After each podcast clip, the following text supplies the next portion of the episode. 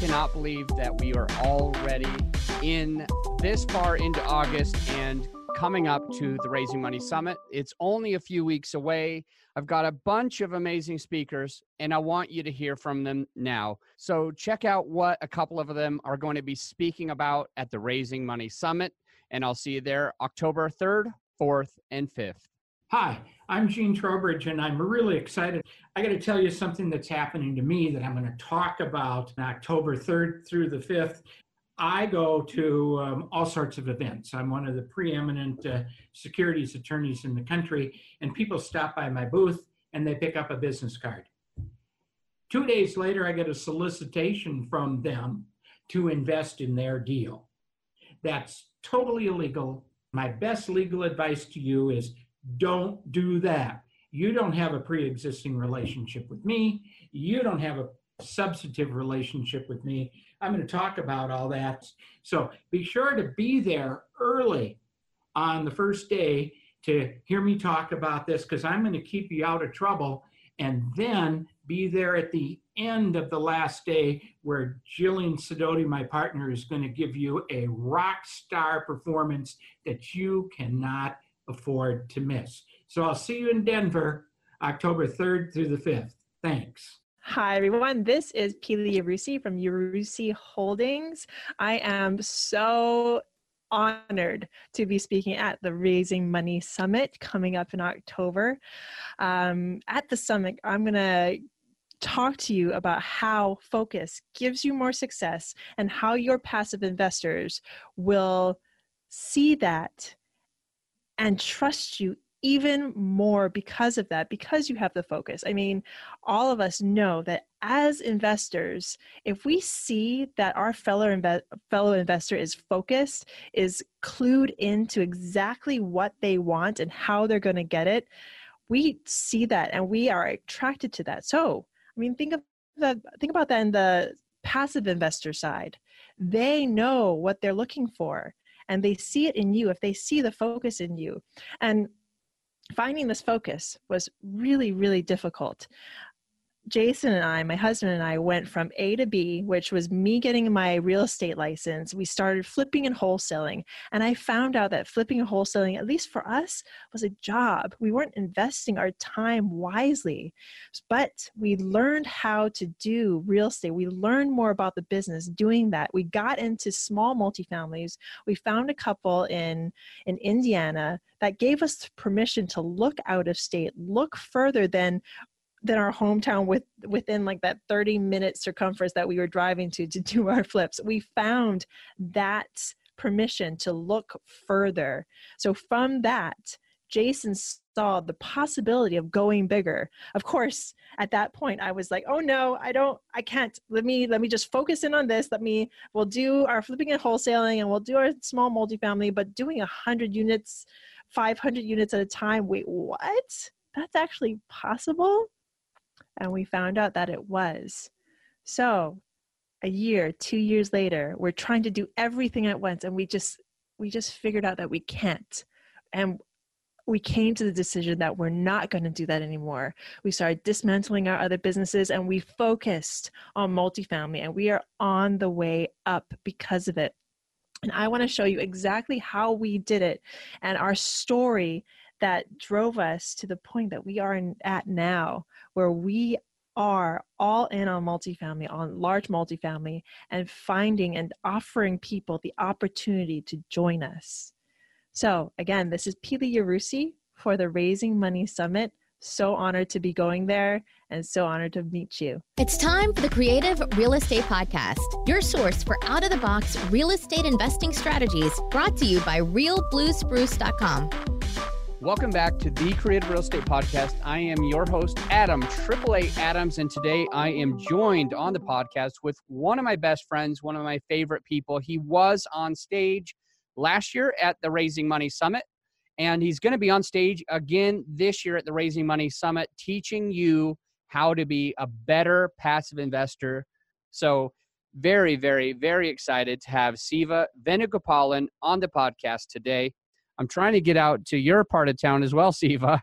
I need to get up to the listeners. Siva is a passive investor, a world class bridge engineer and uh, consults and makes the good bucks on something that he really, really enjoys. He's been passive in a lot of deals, in deals with my friend Maureen Miles and a few other uh, operators. He's learned a ton. We actually use him. I think that's a very bad term. Ask him uh, for some advice often. So, with that said, Siva, welcome to the show. Thank you. Thank you. I so appreciate that opportunity to be a part of the show. And uh, uh, you said about using me. I want anybody and everybody who I can give value, go ahead, call me, use me. And, you know, that's what I tell my clients use me. I'm ready to work. Uh, so, yeah, absolutely. I love what I do and I love real estate as well. More importantly, you got to balance all that. So, that's where I say find what you love and do work with others that you know they love what they do. And so that's the concept that i have even in the investment in real estate. You know we started doing on our own first like buying single family homes and stuff like that. And we found out that scaling is a lot of lot more difficult doing single family homes. Even if i bought a a type uh, you know in a gated neighborhood and all that and we have a property manager and everything but think of doing that 20 30 50 100 it just kind of really really difficult unless you have another business to run to have everybody in place. And i thought you know what? Why not we do this all in one place together? We started thinking about doing it ourselves. And the more i learned the more i realized there are other people really good at doing it. If i run a business that's what i would do right? Hire other people and run it and so i can generally manage and take care of things.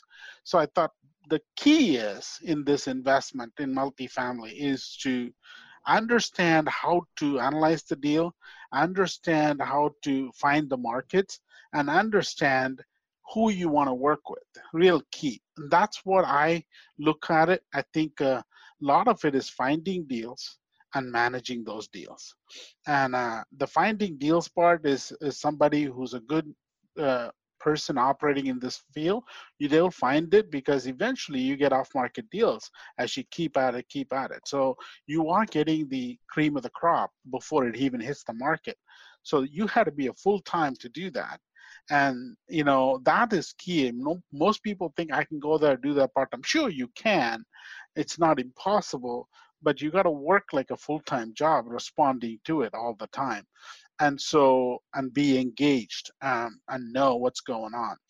And so i think that's where when you and i talked about right we said i'm focusing on only few areas not the entire united states right? And the few areas you focus on you do your research you figure it out. These are the three areas. Even within the area there are certain areas we focus on even within that city or whatnot so once you have that, you just find operators who are working within those areas, right? And you start working with them and you find one person and they're doing well. We start with small, right? We may start with the 50,000 or 100,000 or something like that. You know, uh, once that that goes well for a year or two, we'll add more you know if goes that for well for a year or two we'll add more and we just keep adding you know to different people that we work with in the market that we're interested in. That doesn't mean that other markets people are doing, we may not be, even though we're good friends with them, we may not because it's not in our market that we're focused on, right? There's always deals out there. You know, if you want the deal, you can put anywhere you want. As a passive investor, that's the advantage. You don't have to be, you know, restricted to only three markets. You can be in 20 markets if you want because you're not the guy going hustling. It's somebody else who's doing the hustle for you. And so that's that's the advantage of being a passive investor as well. The other thing about passive investor is that you know you don't have any more uh, exposure uh, other than the money you put in well, what kind of exposure can you possibly get, right? Operators will have the non-recourse loan and, you know, they don't have as much exposure as even I do as a passive investor. But thing is, you have to understand the reputation of the operator is at stake. And if they don't perform, everything goes south. you may lose your money but they may lose their entire livelihood Mhm. and that's really key in a business you have to know that that there is a lot at stake for the operators. And and though that's why i say every time you know just the uh, facebook exchange that we had recently that i won't take any uh, deals where the managers don't have a significant portion in the cash flow. Uh, it's not about 70 30 split that's fine with me. 60 40 splits that's fine with me. If a manager comes up with a 90 10 split with 10% going to the manager i scrutinize that deal a lot more closely because there may not be enough meat in the bone and i don't want the manager to be working for free because he's not going to go very long and me- uh, can I interrupt you for a sec? yeah go for it I want to I want to sum up what what I think I've heard so far, and I want to clarify three things. I believe. Okay, so first off, Siva's saying if you want to go passively, if you want to invest passively into a market, or anywhere into a into you know multifamily or something like this. Number one, your first thing that you need to understand is you need to do the due diligence on the market. You need to understand a market what are the fundamentals what are you looking for does this market have it have those fundamentals is it growing etc etc etc when you know that you have a market that's when you start looking for the operating team and then i heard some really wise advice if you have a million in the bank 2 million in the bank it doesn't matter what siva's saying is you start small Start small. So you're going to invest with that operator for the first time. Try to go the minimum. What's the minimum? If it's 50, awesome. Do 50. If you can if you can get away with 25, do 25. Or if the minimum's 100 and you really want to work with them, that's the minimum, go do 100. Let me give you a sneak trick right now, a sneaky trick. If you have a minimum that is quote 100, double check the operating agreement, the PPM it's possible i've done this before i'm a passive investor it's possible to actually ask the operator ooh can i go under that minimum for this one? Normally that operator is going to let you do it. Hey don't do it against me. I'm not trying to tell you to do it against me. No you can. But the point is when you see a minimum is 100 just ask. Just say hey can i do 50 on that one? There is a good chance that operator is going to say yes okay? So find the market find the operator make sure that they're a, a reputable operator but even still start small. 50 grand 100 grand 25 grand if you can. And then uh, the what i wanted to ask you siva is three questions. Number one you mentioned if you are an operator you might be stuck to one market two markets or maybe three or four markets at the most. It would be hard i think to be an operator and be in more than that. Right. But Correct. if as a passive investor you're you're not limited to that because you don't have to run the show and fly at all the places. You don't have to do all of that. You're more passive. So you said you might be able to have your exposure across 20 different markets.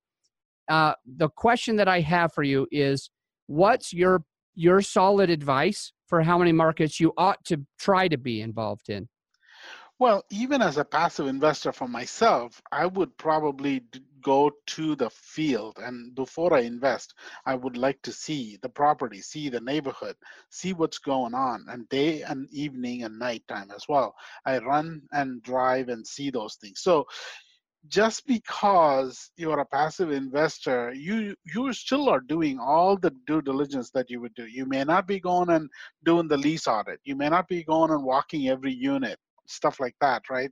That's the due diligence that the operator would do. But as a as a passive investor i'm looking and saying this all concept i got it from the stock market right? You're buying into a business. When you're buying into a business is the business healthy number one from numbers? Is the business located in the right place right um, you want to see that and then you would say you know what part of the business that i want to buy into right? And that's your investment you know how much you put in. But if you buy it for example if you buy a business at 50% discount why wouldn't you put 200 300000 dollars right? If you that's really you're buying it cheap right? Mhm. you have to know what you're buying that it doesn't matter who the operator is you got to know what you're buying. If you know what you're buying then the next step is how much do i want to go in? For example if somebody gives me a, an apple stock for $100 today right um, i may still not put all of my money into it right? The chance of it's going bust is always there even the best of the best right? So you always look for and distribute your money in different areas and different operators. We talked about the diversification, right? Mm-hmm. Even the best of the operators there, you don't put 100% of it on that person, right?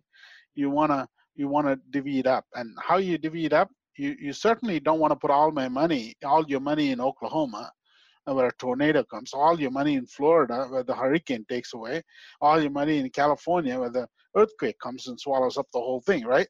Yeah, yep. sure, you can get your money back, but you know, as a passive investor, you'll get some of it back, but you know, ideally you want to distribute it enough. So get a get a feel for what's my philosophy. Write your own business, I guess, roadmap.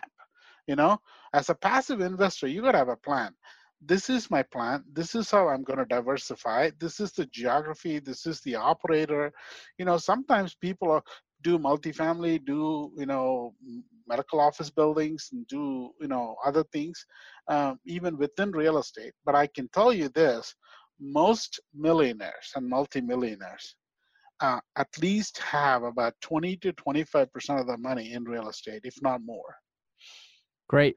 Let me let me go back to that same question just to I want to make sure that I have it clarified. You gave a lot of good information, but I want to make sure I have that that number. What do you think would be a good number for a passive investor to have in, their money in what amount of markets would you say? 4, 20, 1. What what would be your best advice there? it so much depends on for example if, if so I, I have my kids invest with me right uh, because they don't have enough money they just saved up you know five thousand dollars and said what do i do with this and nobody's going to take your money but uh, what if i invest through you uh, are you going to give me a part of that and i said absolutely and so i i actually used that concept with my friends some of the friends said well Siva, we don't want to invest more than 10000 which is like you know 1% of our thing uh, but I said, how many of you are there? I said, 10. Form a LLC, put 10 each, you got 100,000, invest that. So there are ways to reduce your risk and still be able to invest. And that's what you want to do. Figure out what your risk level is. If you lose that money tomorrow, are you going to fall asleep? Are you going to, you know, fall apart? if you're going to fall asleep, go do it. If you're going to fall apart, don't do it right? That's really the key. You want to know what I can put something out there, each of those events. Like you start slow, you start small, you do a little bit, you get comfortable, you see the returns, and then you make a little bit more, you see the returns, and you slowly walk into it. Every time you buy a stock, right, you don't put all your money into stock. Even when it's going down, you start buying, but you slowly build your position over time and so same way you do that here you build your position and and that takes time you cannot do it all in one year just because you have the money you don't throw the money into something you don't understand first you got to understand.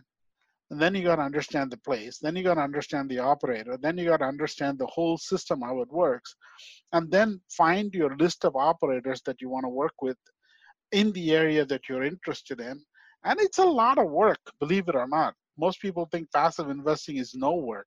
It's a different type of work. You keep doing that. I go to conferences, I look for people, I look for operators, I kind of keep my ear out, you know, hear about them, hear about what they do, and get to know them. And, you know, you've introduced me to some of the operators yourself by, you know, looking at some of the deals and whatnot. I will be following all of them over time, right?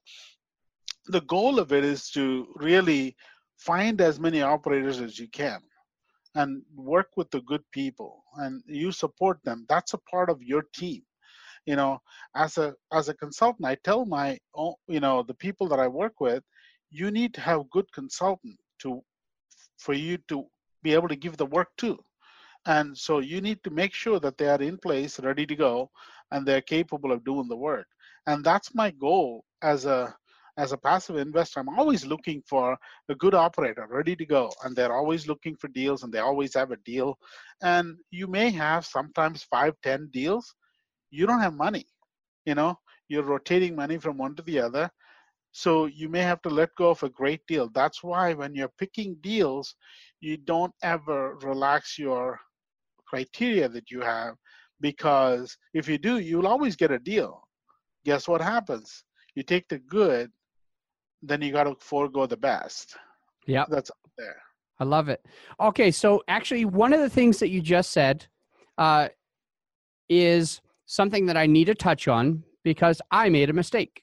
I said you go to the market, then the operator, and then you start small.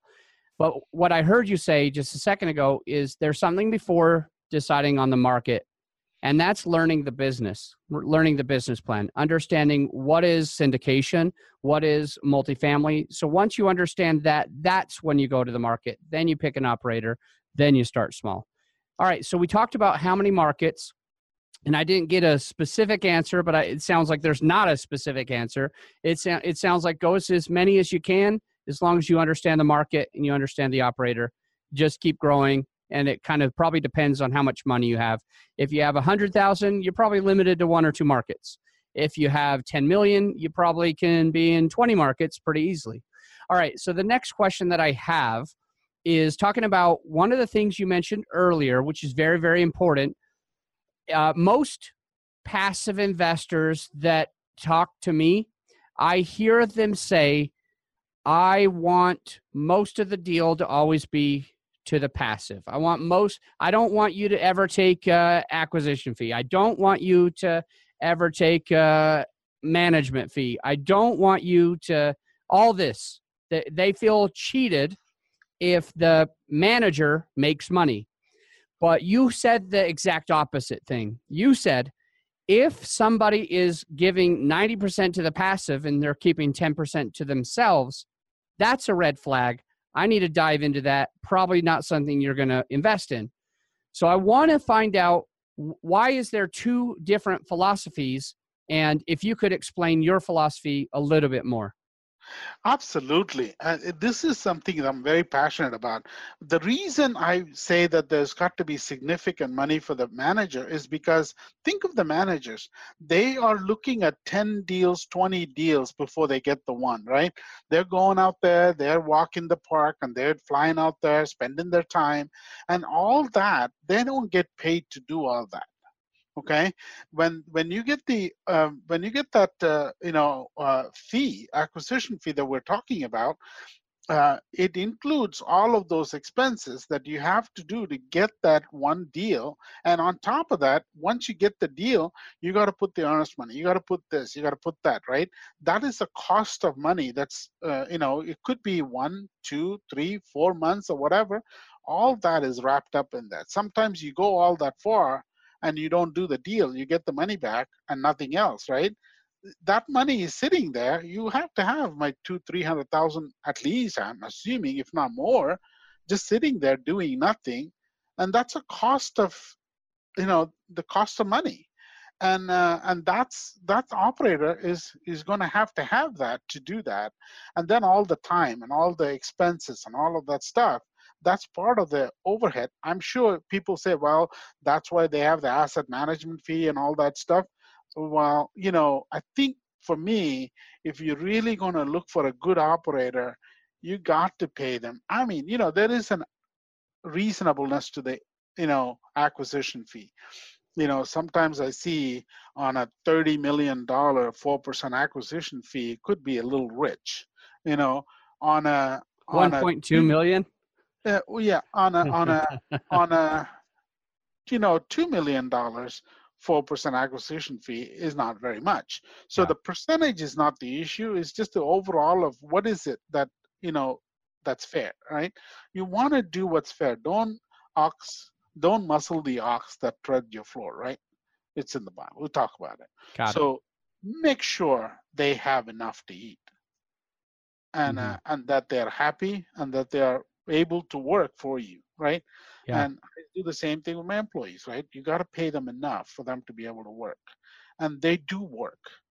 And you want to look at it that way. If you are a, if you are a business owner, you know, you're maximizing your profit, true, but what about uh, the resources? How are you managing your resources? Are you making sure that they're getting what they want? Sure, you know, operator will, if they do really well and they increase the, this, that, and reduce this, that, you can get the net, um, you know, NOI higher. Uh, yeah, that way they can make money. But that's where you're analyzing all the deal. And I look at all the deals. If I find it really rich for the manager side, I'll ask some questions, right? But if it's too low, I won't even go on the deal. Yep. Because I know all these reasons why you have to have that money, and you don't have that money, then eventually that deal will be a problem deal.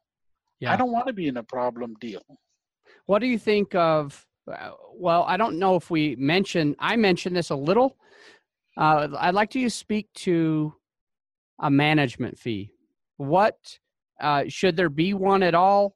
Should it be really, really small? Should it be a medium-sized management? Asset management fee you're talking Mhm. about? Yep, yep. As you I- go. Yeah, there are some some areas I see the asset management fee two percent and all that. Um, I think that's really high. Um, typically, asset management range from anywhere from half to one and a half.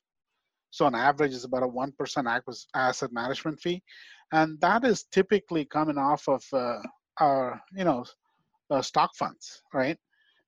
You know, if you look at Vanguard, they're talking about 0.25 percent they are the king of low asset management fee, right?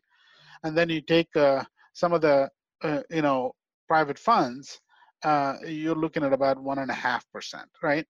Uh, you want to be somewhere in that line because real estate returns, you're about 16% on average. So you're not, you know, stellar returns, 30%, 40%, right?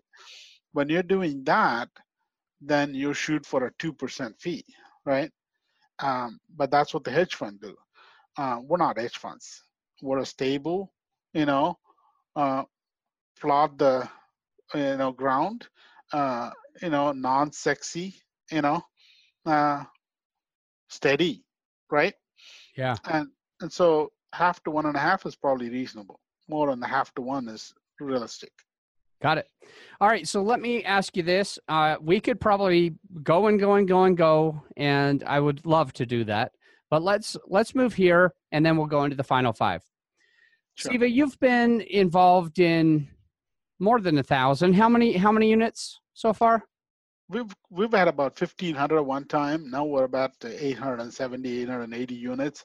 We've disposed of some of those, and the rest we have them.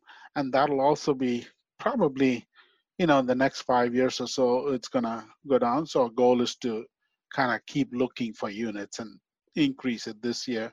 We're probably looking for another 400 to 500 to invest in. Awesome. One thing that I've learned through doing the podcast is that people learn so much more by talking about when things went wrong or when we made our biggest mistakes. Is there a, a situation that you could point to uh, that would be valuable to the listener of maybe a mistake that you made with passively investing? Oh yeah, absolutely.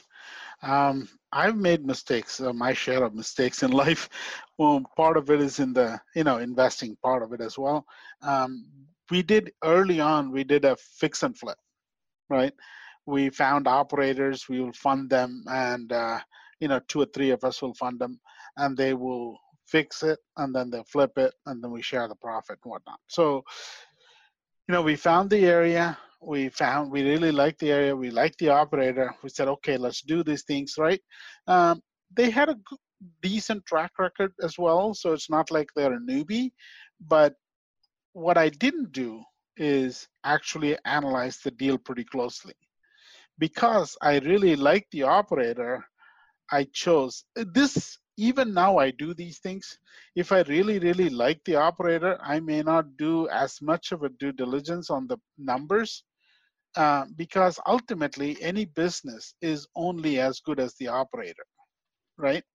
You can take a good business and run it to ground or you can take a bad business and bring it to excellence. It all is in the hands of the operator. So for me a lot of the times I really want to get to know the operator. I really want to gauge the operator. I would never invest in any deal that I haven't met the operator personally, one on one, face to face, and had a meal or a beer. You talk about it, right? If I can't have a beer with them and shoot air, I'm not going to invest with them. Simple as that. You know, if they're too nervous and they're too busy, they're too this, that, I am not really, you know, going to invest with them because that's just my style. There are other people who do that. I'm not one of those. So for me, the failure comes when you don't really do some of the due diligence on the numbers, right? You you like the operator, you like you know the market, and you go do it, and then you find out the numbers really didn't work out. And uh, if you had only seen it close enough, you would not have gotten into it on that particular deal but you still like the operator, you may go for another deal. Uh, that's very interesting. And yeah, I feel like there's the answer that you want to give, and maybe the answer that we have to give. And when it when it comes to understanding with the new passive investor how to actually look at the numbers because you want to say, or I want to say, like, just go ahead and do it, like, go get involved. But like, it feels like you have to say, go and spend $40,000 to really get educated so that you know every detail of underwriting. So I, I'm torn. I'm torn between you're passive, you're not running the show. Maybe you don't need to know everything, but at the same time, it's like without knowing it, it's very easy to make mistakes by not looking at the property closely enough. So, do you have a way to help me get off of the fence, to help one of the listeners get off the fence and understand what do they need to do before they go passive? That is a great question. I hear this too a number of times. Um, I'm talking about educating yourself for people who have a million dollars or more to invest in it's okay to spend the 25000 to learn the business. But if you have only 100000 investing 40000 to learn that's 40% of your investment. And I, I don't know that's a good investment really. You could put that to work. One of the ways you can do that is work with other passive investors. Really key. I mean there are other guys who really do this work and they have the operators they have things um, and they don't have a horse in the race, right? You can talk to them and they'll say, you know, whatever they they have in mind. And you talk to a few of them, not just one guy. Talk to a few passive investors and you can learn some of it. BiggerPockets and your podcasts, you know, number of podcasts you listen and you can learn a lot. Um, but but I would say this: go to conferences. I, I really think if you want to, if you have the money you're going to invest, I would suggest find a conference that you could probably get one for 500 grand, 500 dollars or 300 dollars or whatever, 700 dollars, or a one-day seminar where you have to pay some money and where they will teach you something very specific by a passive investor or somebody who's actually doing the deals or whatever.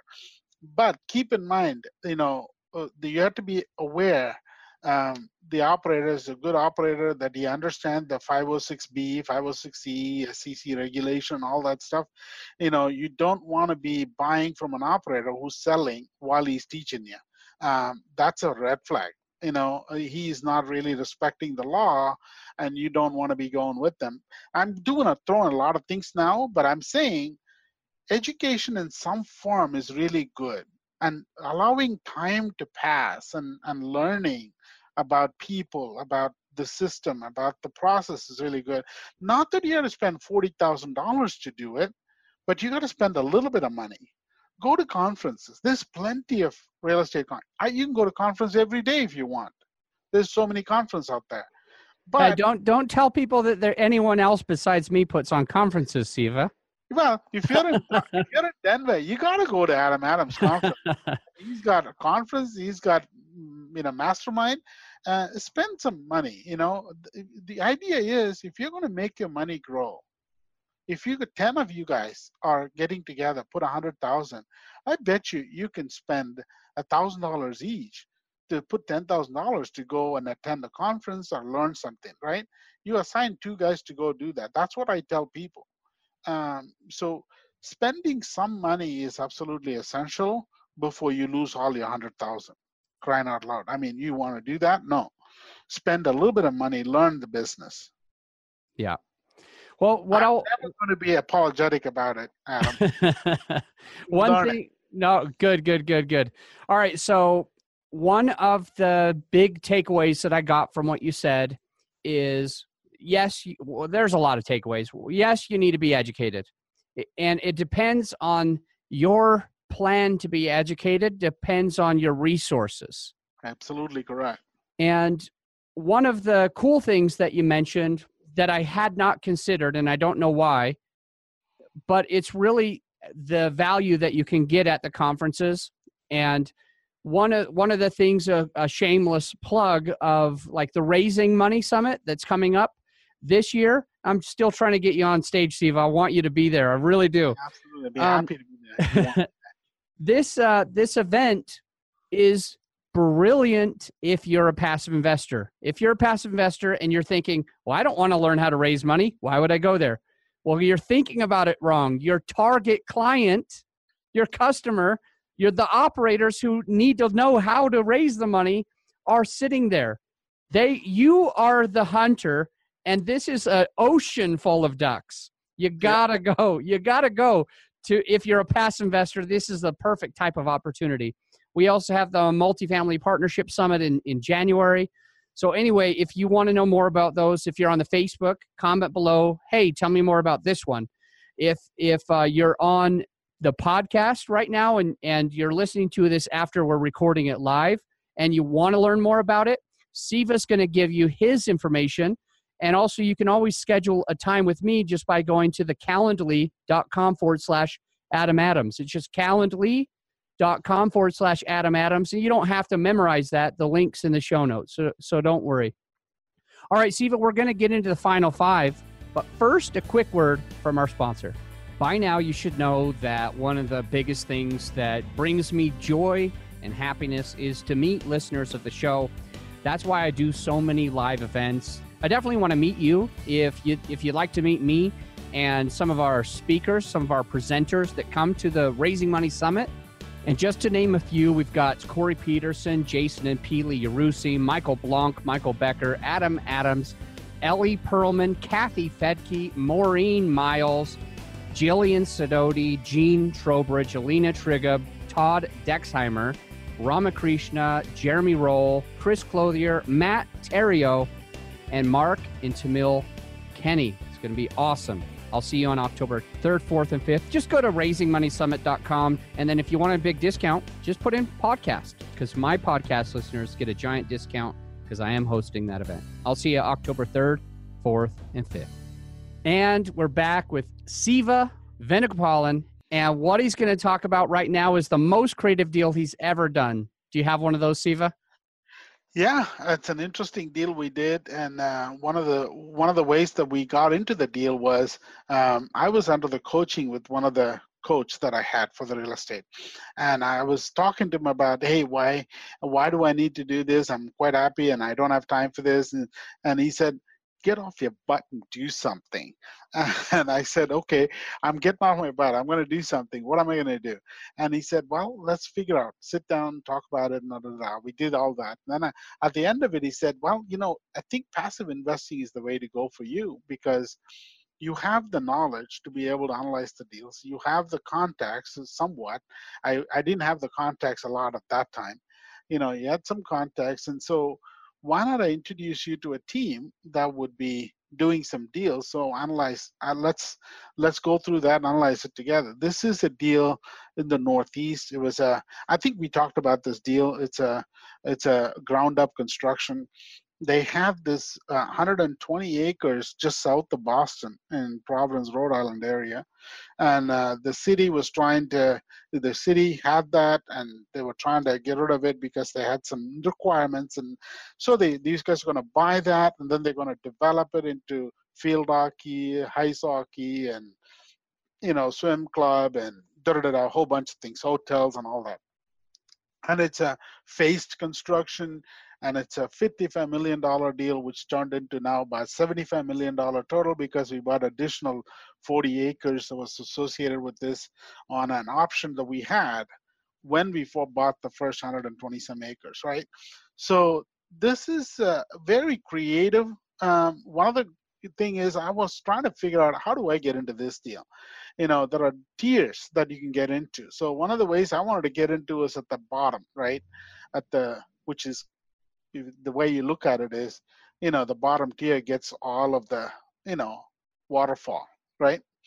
Uh, what is so what does that mean exactly? What do you mean the bottom? is, well the waterfall is the ground floor. What are you talking about right? When you get in the ground floor you mm-hmm. have a lot more opportunity to acquire the benefits of all the different businesses.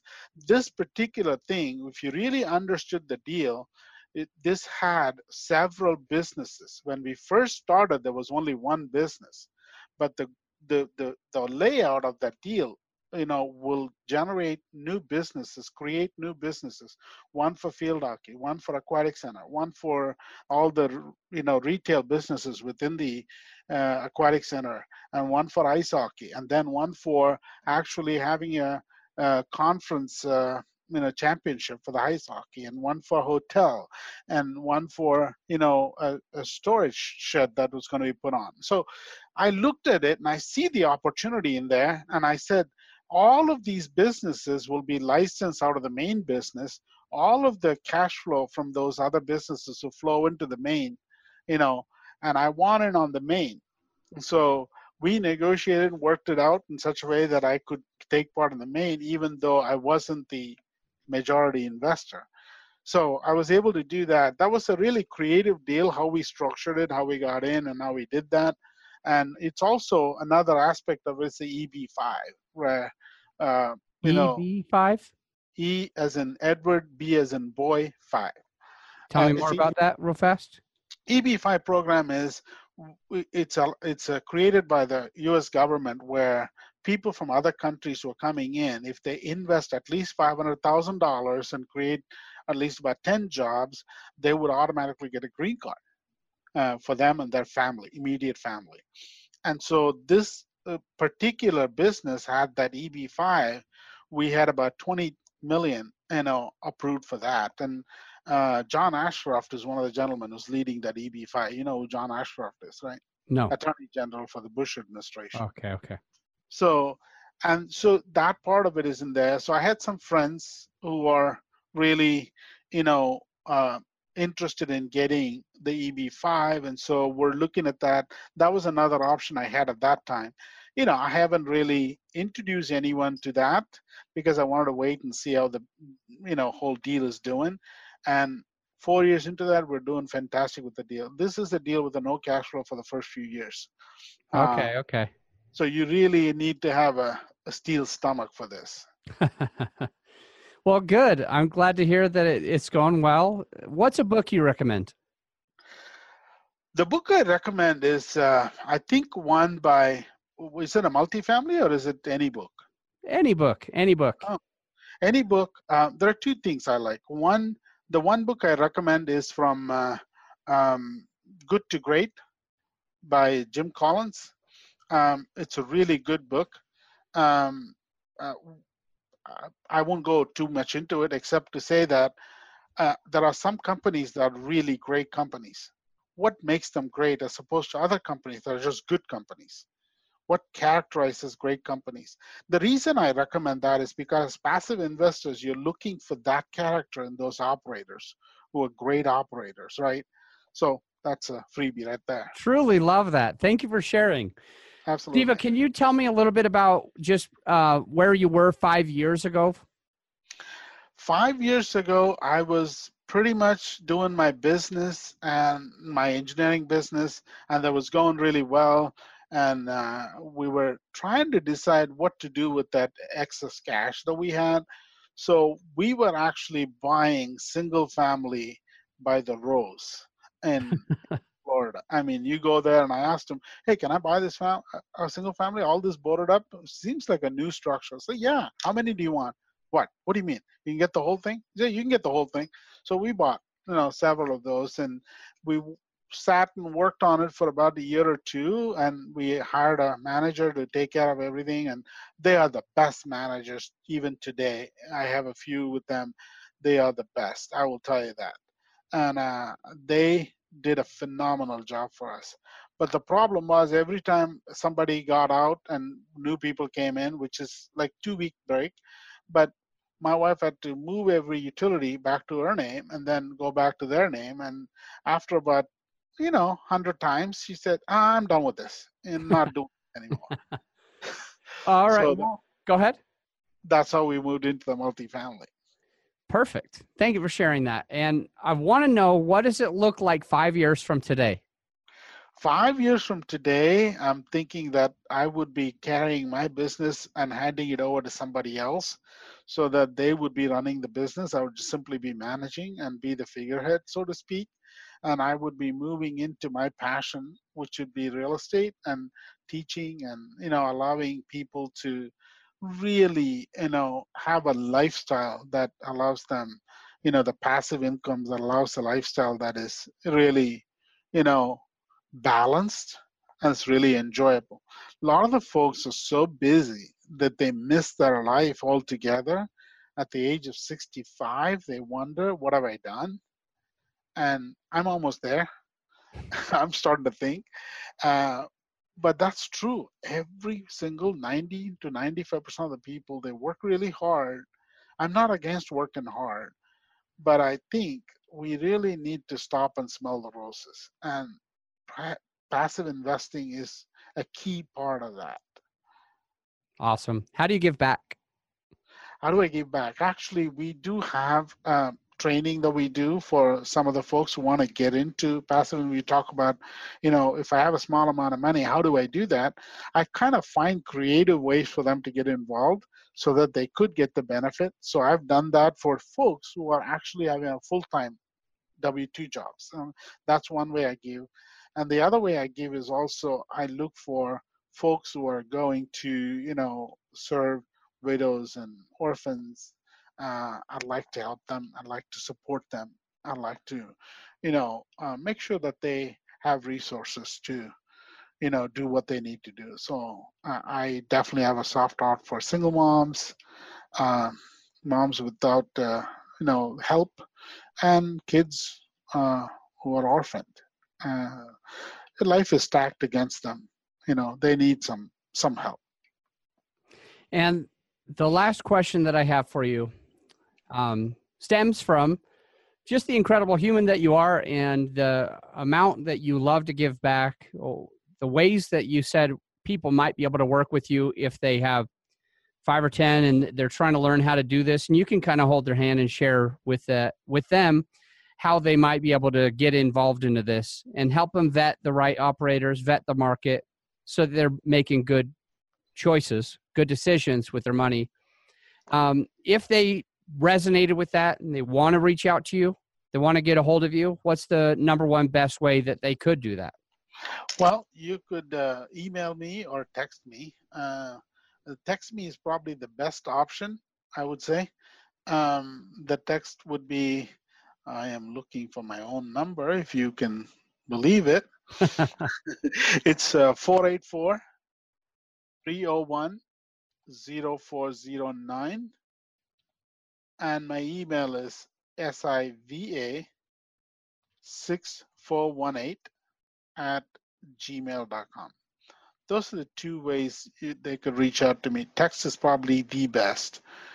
And uh, once I have that, I will get back to them. And one other thing I say to people is that find those people in the same place that you are in. If you're a full time uh, biz, you know, working for someone else and you have some money that you want to invest in, find somebody like that. Uh, spend some money. And uh, there are people, you know, I do a workshop for all those folks. You know, I don't charge a lot of money, but uh, my goal is to primarily prepare folks for passive investing.